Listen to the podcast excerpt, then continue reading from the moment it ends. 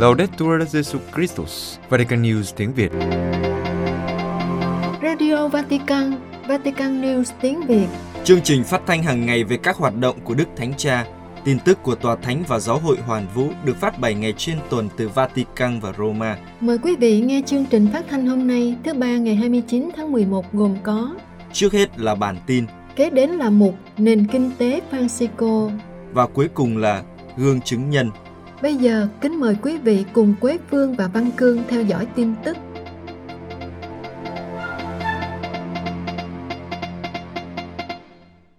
Đức Thánh Cha tiếp Cộng đoàn Học viện Giáo hoàng Pio Mỹ Latin. Vatican, sáng ngày 28 tháng 11, Đức Thánh Cha tiếp khoảng 50 học viên của Cộng đoàn Học viện Giáo hoàng Pio Mỹ Latin ở Roma. Ngài khuyến khích các học viên trở thành các môn đệ và nhà truyền giáo. Học viện Giáo hoàng Pio Mỹ Latin ở Roma là nơi dành cho các chủng sinh thuộc nhiều nước khác nhau của châu Mỹ Latin đến Roma để tu học. Với sự đa dạng từ quốc tịch và văn hóa này của các học viên, Đức Thánh Cha cho thấy các Kitô hữu đầu tiên cũng thuộc nhiều dân tộc và nhiều nền văn hóa khác nhau.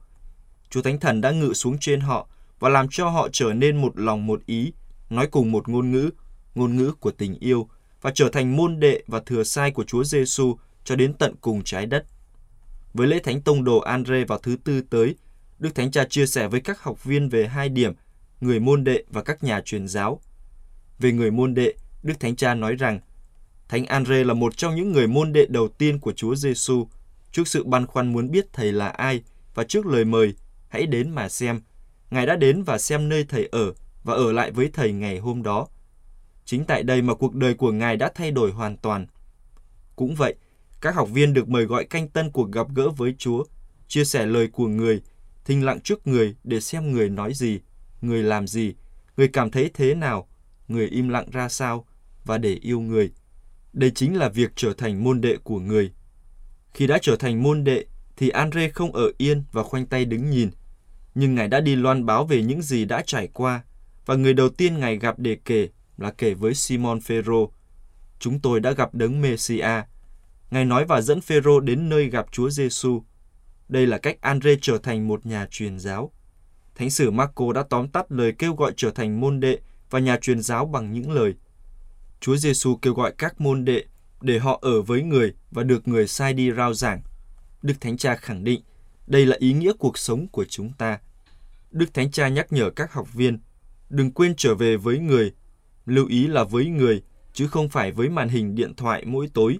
Sau một ngày dài cố gắng và mệt mỏi, cần nghỉ ngơi đôi chút trước sự hiện diện của Người và thưa với Người mọi điều các con đã sống. Người biết chúng ta cần gì và có lời để nói với chúng ta vào mọi dịp. Đức Thánh Cha khuyến khích không là những người lãnh đạo trên máy tính. Vatican, Đức Thánh Cha gửi sứ điệp đến diễn đàn Công giáo tiến hành, mời gọi ban lãnh đạo mới biết lắng nghe mọi người, không là những nhà lãnh đạo trên máy tính, giấy tờ hay Zoom, và không để mình rơi vào cám dỗ của cơ cấu thể chế. Hội nghị lần thứ 8 của Diễn đàn Quốc tế Công giáo tiến hành với chủ đề Công giáo tiến hành, niềm say mê vì một nhân loại được canh tân trong Chúa Kitô, kết thúc vào Chủ nhật 27 tháng 11. Trong dịp này, phong trào cũng đã bầu ban điều hành mới cho giai đoạn 4 năm 2023-2026. Trong sứ điệp, trước hết Đức Thánh Cha nhắc đến Đức Hồng Y Eduardo Pironio và trực giác của Ngài cách đây 30 năm trong việc tạo ra diễn đàn để Công giáo tiến hành đóng góp cho thách đố mới của công cuộc loan báo tin mừng, và nhìn vào những thách đố hôm nay với bạo lực gia tăng làm xói mòn ước muốn tình huynh đệ phổ quát. Đức Thánh Cha khích lệ mọi người trở thành dấu hiệu ánh sáng loan truyền hy vọng, cùng nhau bước đi theo tinh thần hiệp hành mà toàn thể giáo hội đang sống, nghĩa là học cách lắng nghe chính mình, học lại nghệ thuật đối thoại với người khác, không thành kiến với mọi người, đặc biệt với những người ở bên lề xã hội, để cố gắng gần gũi như Chúa đã thực hiện. Trong bối cảnh này, Đức Thánh Cha khuyến khích ban lãnh đạo mới là những người biết lắng nghe, hy vọng họ không là những nhà lãnh đạo trên máy tính, giấy tờ hay Zoom, và không để mình rơi vào cám dỗ của cơ cấu thể chế. Ngài đặc biệt nhấn mạnh đến việc lắng nghe. Thứ nhất, lắng nghe mọi người trong hoàn cảnh thực tế, trong tiếng kêu thầm lặng thể hiện qua ánh mắt và tiếng khóc sâu thẳm của họ. chú ý lắng nghe để không trả lời cho những điều mà chẳng ai hỏi, hoặc nói những lời mà chẳng ai muốn nghe. Lắng nghe bằng đôi tai mở ra với những điều mới và với trái tim của người Samari nhân hậu. Thứ hai, lắng nghe nhịp đập của những dấu chỉ thời đại. Giáo hội không thể đứng bên ngoài lịch sử. Giáo hội được mời gọi lắng nghe và nhìn thấy những dấu chỉ của thời đại để làm nên lịch sử với những phức tạp và mâu thuẫn của nó, một lịch sử cứu độ. Giáo hội cần phải mang tính ngôn sứ sống động. Từ những dấu hiệu và cử chỉ cho thấy có một khả năng khác của sự chung sống, tương quan, công việc, tình yêu, quyền bính và phục vụ. Và cuối cùng, để có thể thực hiện được điều này, theo Đức Thánh Cha, giáo hội cần lắng nghe tiếng nói của Thánh Thần. Ngài viết, trong mọi thời đại, Thánh Thần mở ra cho giáo hội sự mới mẻ của người, trong khi tinh thần thế gian thúc đẩy chúng ta chỉ tập trung vào các vấn đề và lợi ích của cá nhân và của nhóm, thì Thánh Thần giải thoát chúng ta khỏi ám ảnh về những điều trước mắt và mời gọi chúng ta bước đi trên những con đường mới, con đường làm chứng, nghèo khó và sứ vụ, để chính mình được giải thoát và được sai đến với thế giới.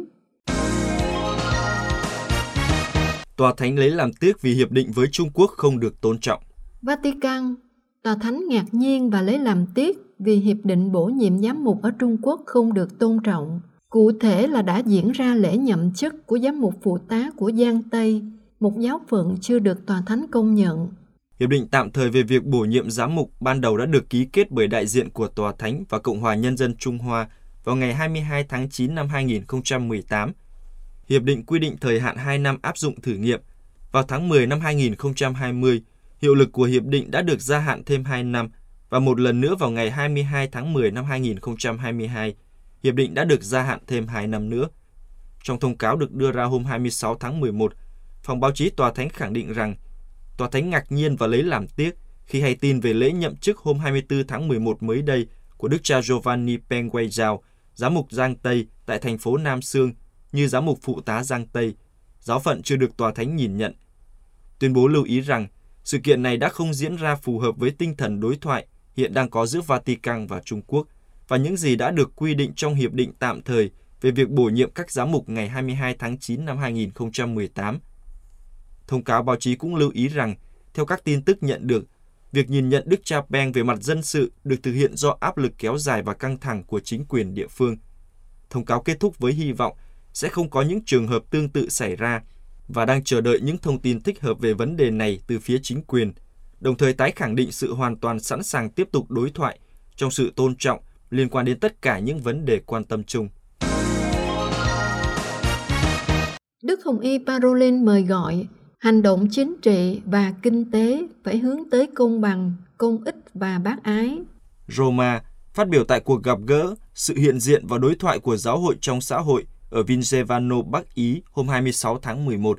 Đức Hồng Y Pietro Parolin, quốc vụ khanh Tòa Thánh, mời gọi các tham dự viên trong lúc phải đưa ra những lựa chọn cho tương lai cần theo sự chỉ dẫn của giáo hội để hành động chính trị và kinh tế, không tập trung vào lợi ích cá nhân nhưng hướng tới công bằng, công ích và bác ái. Trước sự hiện diện của các tham dự viên đến từ thế giới lãnh đạo, xã hội và văn hóa, Đức Hồng Y nhấn mạnh rằng ra đi khắp nơi trên thế giới và loan báo tin mừng, tha thứ mọi tội lỗi và cử hành phép rửa là một sứ vụ Chúa Giê-xu giao phó cho các môn đệ. Chúa Giê-xu là một lời loan báo tốt lành, chất vấn lương tâm và yêu cầu sự đón nhận cách tự do, không áp đặt.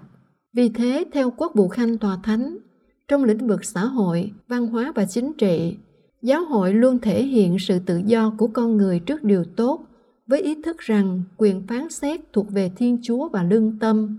Vì các hoạt động xã hội đòi hỏi nguyên tắc công bằng cho tất cả mọi người, do đó cần phải bảo vệ quyền tự do trong sự tham chiếu đến các giá trị nền tảng, đồng thời thiết lập các quy tắc pháp luật truyền cảm hứng cho các hành vi sao cho phù hợp với công bằng. Đức Hồng Y cho rằng trong xã hội cần phải có sự hài hòa giữa hoạt động và nhân phẩm, năng lực và sự say mê chung. Ngài mời gọi các tham dự viên là những người công giáo, trong lúc phải đưa ra những lựa chọn cho tương lai, cần theo sự chỉ dẫn của giáo hội để hành động chính trị và kinh tế không tập trung vào lợi ích cá nhân, nhưng ở cấp độ chính trị phải hướng tới công bằng và công ích, ở cấp độ cá nhân và giáo hội phải quy về bác ái. Ngài nhận xét rằng ngày nay, lĩnh vực công đã trở thành sân khấu của cuộc xung đột giữa các trách nhiệm chức năng của hệ thống và tính bền vững của chính trị trong các định hướng lịch sử cho các quyết định chính trị. Vì thế, hành động chính trị và xã hội không thể được đồng hóa với tác động của các hiện tượng vật lý và sinh học được nghiên cứu bằng phương pháp khoa học. Vì lý do này, công lý cho con người phải quy chiếu đến nền tảng giá trị, thúc đẩy sự tự do, những điều tốt đẹp, chứ không chỉ đúng thủ tục. Kết thúc bài nói chuyện, Đức Hồng Y đưa ra cách thức làm chứng của người Công giáo trong xã hội ngày nay. Ngài nói, để trở thành một Kitô hữu thực sự, chúng ta phải là một công dân tốt, và để trở thành một công dân tốt, chúng ta phải là một người chân chính, phải đáp lại tình yêu đối với mầu nhiệm chất vấn lịch sử đời mình và tìm thấy trong Chúa Kitô nền tảng lịch sử và chiều kích cánh chung của chính mình. Vatican News tiếng Việt thông báo tĩnh tâm mùa vọng 2022. Vatican, để chuẩn bị đón mừng Giáng sinh, vào đầu mùa vọng, từ thứ Sáu tuần này 2 tháng 12, Vatican News tiếng Việt sẽ bắt đầu phát những bài tĩnh tâm mùa vọng 2022 với chủ đề Phân định. Với ước mong giúp các tín hữu đào sâu đời sống đức tin và trưởng thành trên con đường thiêng liêng, Vatican News tiếng Việt chọn chủ đề cho đợt tĩnh tâm mùa vọng năm nay là Phân định. Đây là chủ đề được Đức Thánh Cha Phanxicô khai triển trong các bài giáo lý hiện tại vào các buổi tiếp kiến chung thứ Tư hàng tuần với các tín hữu tại quảng trường Thánh Phêrô hoặc Đại Thính đường Phaolô 6. Về phương pháp, chúng tôi vẫn theo phương pháp tĩnh tâm quen thuộc của những lần trước. Đó là người giúp tĩnh tâm sẽ đưa ra những điểm gợi ý và mời gọi người tĩnh tâm dành 1 giờ để cầu nguyện riêng trong thinh lặng với những điểm đã được gợi ý. Phương pháp này đã được giới thiệu trong bài đầu tiên của tĩnh tâm mùa vọng 2021. Chương trình tĩnh tâm mùa vọng năm nay bao gồm 9 bài gợi ý, được phát mỗi ngày vào lúc 19 giờ theo giờ Việt Nam, từ thứ 6 ngày mùng 2 tháng 12 đến thứ 7 ngày mùng 10 tháng 12 trên website, trên YouTube và Facebook của Vatican News tiếng Việt. Ngoài ra, Vatican News tiếng Việt cũng sẽ gửi các bài tĩnh tâm hàng ngày qua email newsletter. Vì vậy, quý khán giả muốn nhận các bài tĩnh tâm qua email có thể điền thông tin vào mẫu đăng ký nhận bản tin của website Vatican News tiếng Việt. Xin lưu ý, sau khi gửi thông tin, một email xác nhận sẽ được gửi đến email đã đăng ký. Quý vị vui lòng click vào đường link để xác nhận. Xin vui lòng kiểm tra hộp thư spam nếu không thấy email xác nhận được gửi đến. Quý vị vừa theo dõi bản tin ngày 29 tháng 11 của Vatican News tiếng Việt. Vatican News tiếng Việt, chuyên mục Nền Kinh tế Phanxicô. Nông nghiệp và công bình, phần tiếp theo. Chào bạn trẻ nhé. Ủa hôm nay đi tàu siêu tốc đi sao mà đến sớm vậy? Mọi khi là hay có lý do lý trố các kiểu lắm mà. Thầy nói vậy là khen hay chê con vậy? Học 4 buổi mà con mới tới trễ có 3 buổi mà thầy làm gì ghê vậy? Thực ra thì hôm nay con tranh thủ đi sớm. Tuần này con đang lên kế hoạch cho mình là đi hành hương. Tuần trước á, mặc dù là được thầy tư vấn tâm lý cho con cũng đỡ buồn được một chút, nhưng mà con vẫn dành thời gian để cầu nguyện. Tự nhiên Chúa Thánh Thần soi sáng cho con là ở Roma đi bộ nhanh hơn đi xe. Tuần này con phải quyết tâm đi bộ. Ủa cái này có gì mới đâu ta? Bình thường thầy cũng đi bộ mà. Ủa vậy hả? Không lẽ con là người biết cuối cùng ta? Con cứ nghĩ đi xe thì vận tốc nó nhanh hơn là đi bộ chứ. Vậy thì thôi, từ nay về sau con quyết định đi bộ để cho nó công bình. Công bình cái gì? Công bình giữa trò và thầy. Thầy đi bộ thì trò cũng phải đi bộ chứ. Sao tự dưng hôm nay bạn trẻ có vẻ thích cái từ công bình quá ha? Hay là vì tuần trước đang nói về công bình cho người nông dân và người sản xuất nên bây giờ cái gì cũng công bình, cái gì cũng công bình hết. Công nhận, đúng là thầy hiểu ý con ghê. Ý của con á, đúng là tuần trước tới giờ con vẫn có suy nghĩ về cái ngôi làng nông nghiệp và công bình mà thầy nhắc tới.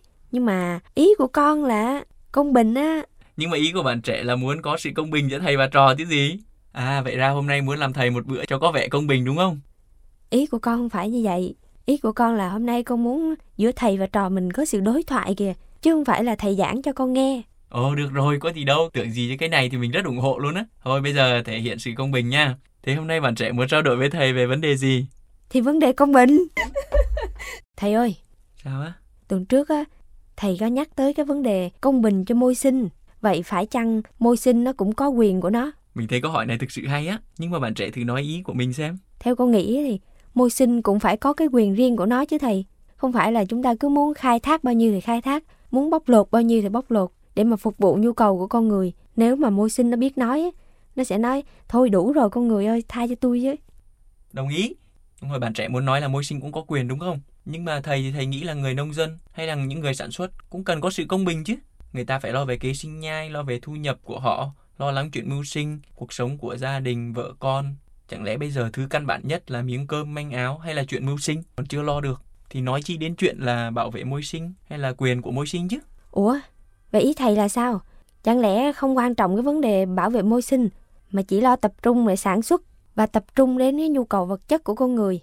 Ý của thầy ở đây là không phải là chọn cái này rồi bỏ cái kia, nhưng mà đúng hơn là chúng ta cần đi vào một con đường trung dung á. Làm sao mà vẫn đảm bảo được kế sinh nhai cho người nông dân, người sản xuất, nhưng mà vẫn không lãng quên quyền của môi sinh hay chiều kích môi sinh mà Tuyền có nhấn mạnh đó. Nhưng mà con không có đồng ý. Nói lý thuyết là như vậy, nhưng mà thực tế khi mà mình đặt mình vào vị trí của người nông dân mình mới hiểu được. Giả sử như ở một cái khu vực người ta đã có ổn định về nền kinh tế thì mới nghĩ tới cái việc bảo vệ môi sinh được. Còn những người nông dân mà còn đang phải vất vả làm việc, một mùa thu nhập chẳng được bao nhiêu, mà giờ lo nghĩ là phải không được sử dụng thuốc trừ sâu nè, không được sử dụng phân hóa học nè, để bảo vệ môi trường, rồi cuối cùng năng suất không đạt được như mình muốn. Vậy thì đâu là công bằng? Thầy thấy con nghĩ vậy có đúng không? Ừ, thầy hiểu ý bạn trẻ mà.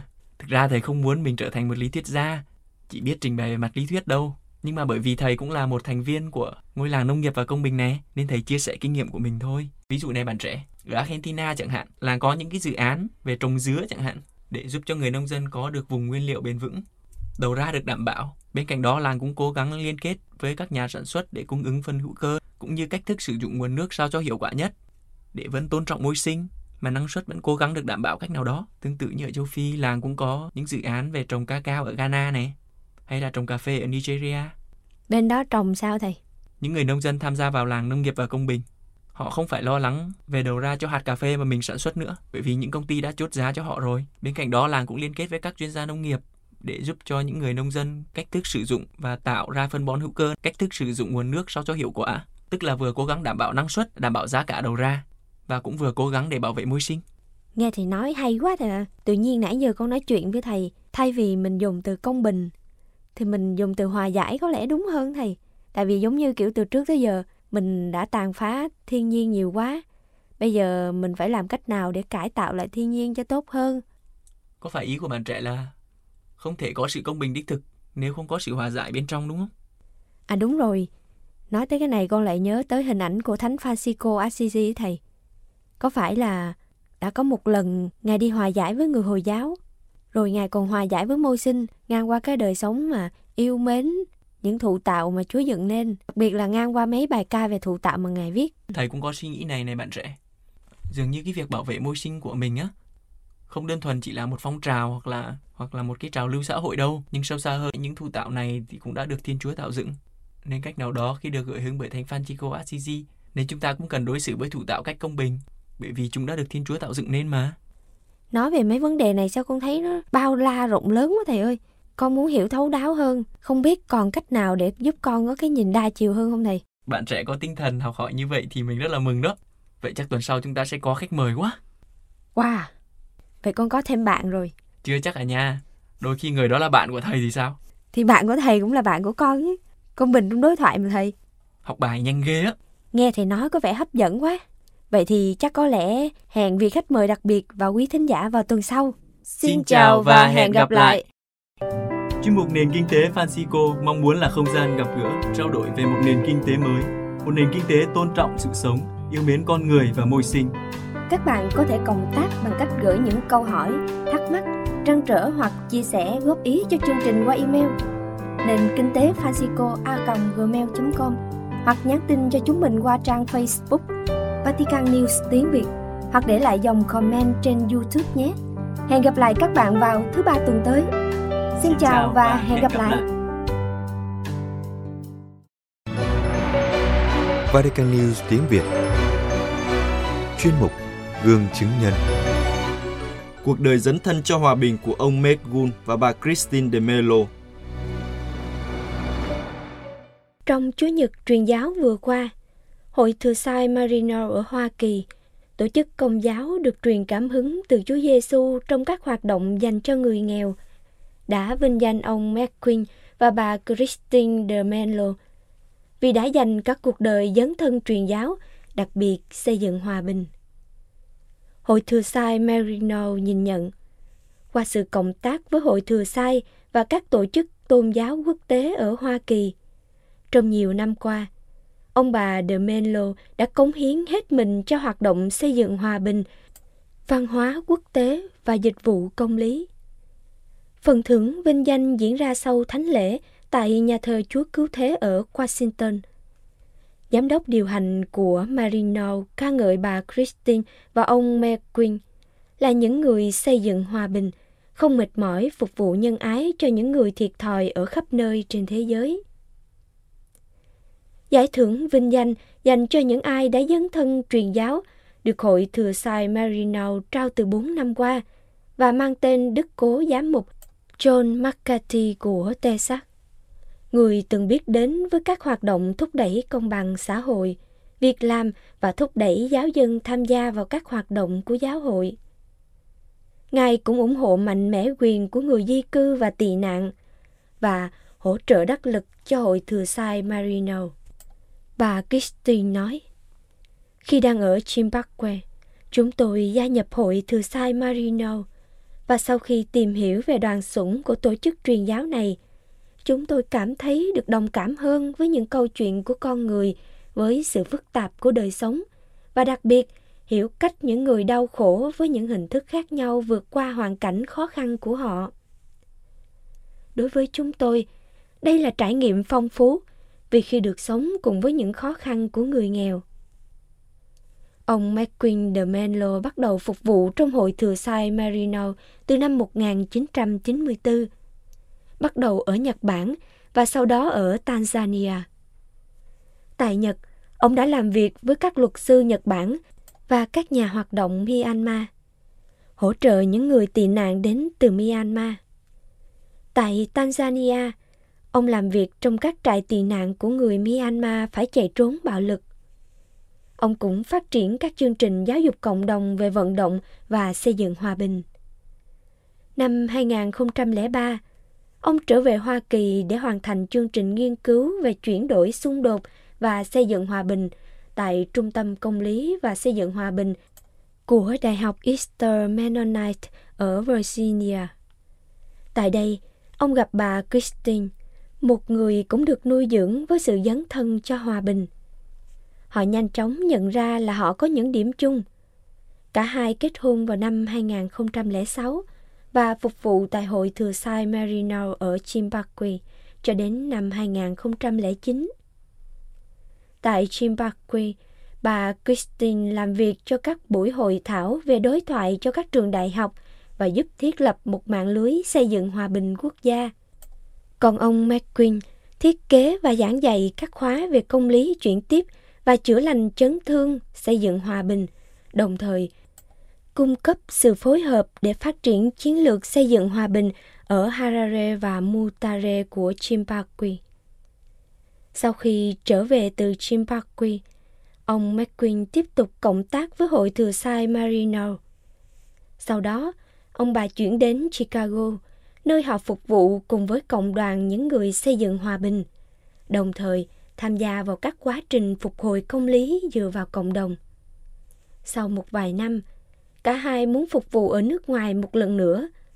Và khi nghe đến Afghanistan, hai ông bà quyết định đến Kabul vào năm 2014 với tư cách là tình nguyện viên của Ủy ban Trung ương Mennonite và được chỉ định làm cố vấn hòa bình cho một dự án. Làm việc trong một nhóm với các đồng nghiệp Afghanistan, tập trung vào giải quyết xung đột tổ chức, nhận thức về chấn thương và khả năng phục hồi, các khía cạnh của công lý phục hồi như vòng tròn hòa bình. Năm 2017, ông bà cũng đến Bangladesh với tư cách là cố vấn hòa bình cho các dự án của Ủy ban Trung ương Mennonite. Năm 2020, ông Mae Quinn và bà Kristin trở về Hoa Kỳ và tiếp tục phục vụ người di cư, người tị nạn, cư dân nhà ở thu nhập thấp cũng như ủng hộ hòa bình và công lý. Hiện nay, ông bà sống ở cộng đoàn Assisi ở Washington, một cộng đoàn công giáo có chủ ý gồm những giáo dân và tu sĩ, những người cống hiến cho các giá trị của dòng Phanxicô, một lối sống đơn giản và giúp làm thay đổi xã hội theo tinh thần Chúa Kitô.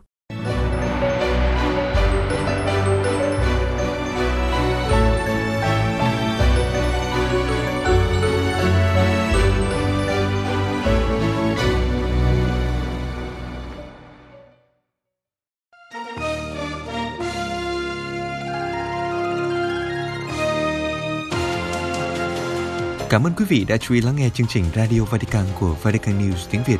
Xin Thiên Chúa chúc lành cho quý vị và toàn gia quyến.